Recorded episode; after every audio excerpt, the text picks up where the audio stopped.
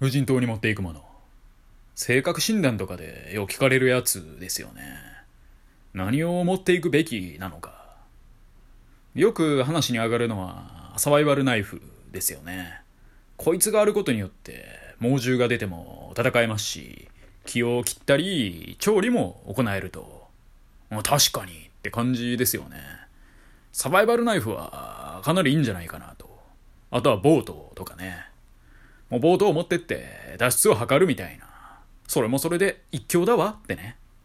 っていう風に色々考えるんですけど、そもそもね、じゃあ無人島に行くって、どんなシチュエーションなんかしら？ってことをね、まず初めに考えないといけないですよね。言うても無人なんで、まず自分以外はいないっていうことは大前提ですよね。自分以外にいたらね、無人じゃないんでね。そしておそらく、己の意志で行っとるわけでもないと。なんかね、飛行機が墜落するなり、船が沈没するなり、それで流れ着きでもせん限りね、やっぱ自分で無人島には行かねえだろうと。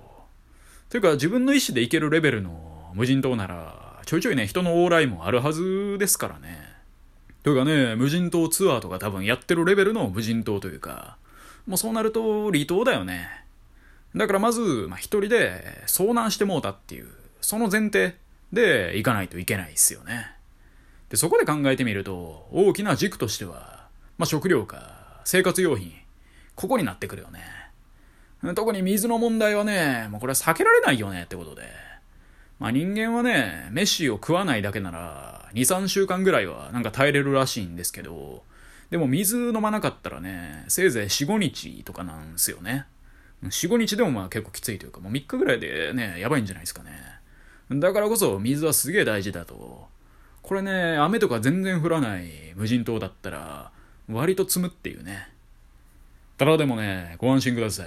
私にはね、サバイバル術として、植物の茎や葉、果実から水を得るっていうね、その方法を熟知しとるんで、まあ、水はいけるかなと。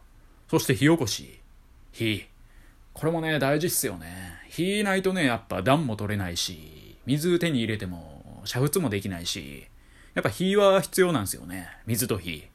こいつらは切っても切れない関係にあると、まあ、調理行う上でもね、なんか茹でたりするのに、やっぱ火いりますしね。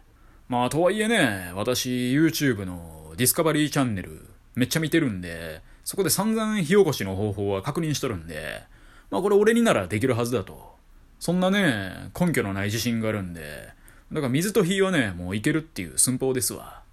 というか、行けないともう困るよね。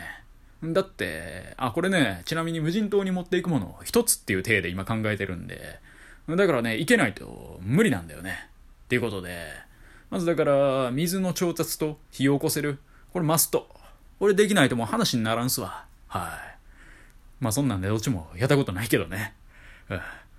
でもまあね、その二つに使うわけにはいかんと。貴重なワンアイテム。ってなるとね、やっぱね、必要なのは、衛星電話、これになってきますよね。衛星電話だったらね、通信できるはずなんで、まあ普通のね、まあ携帯電話とかスマートフォンだと、どう考えてもね、もう電波が立ってないんで無理ですけど、衛星電話ならね、その衛星からの電波をキャッチして連絡できるわけですからね。なんならもう島にいながらね、いろんな人に電話して、寂しさも紛れるかもしれない。そして助けもちゃんと呼べる。もうこれ衛星電話っしょってことでね。で、よくよくね、衛星電話、なんか思いついたんで、これいけるっしょと思ってググってみたらね、なんかイリジウム衛星電話っていうとんでもないやつがあるらしくて、こいつにはね、GPS 機能もね、なんとついてるとのことで、だから普通のね、衛星電話だと、あ、もしもしって言っても、君どこにいるのってなるんですけど、GPS 機能搭載のこのイリジウム衛星電話だったら、もう無敵だよね。電話して助けてください。GPS ついてるんでわかるっしょってことで。強いよね、これ。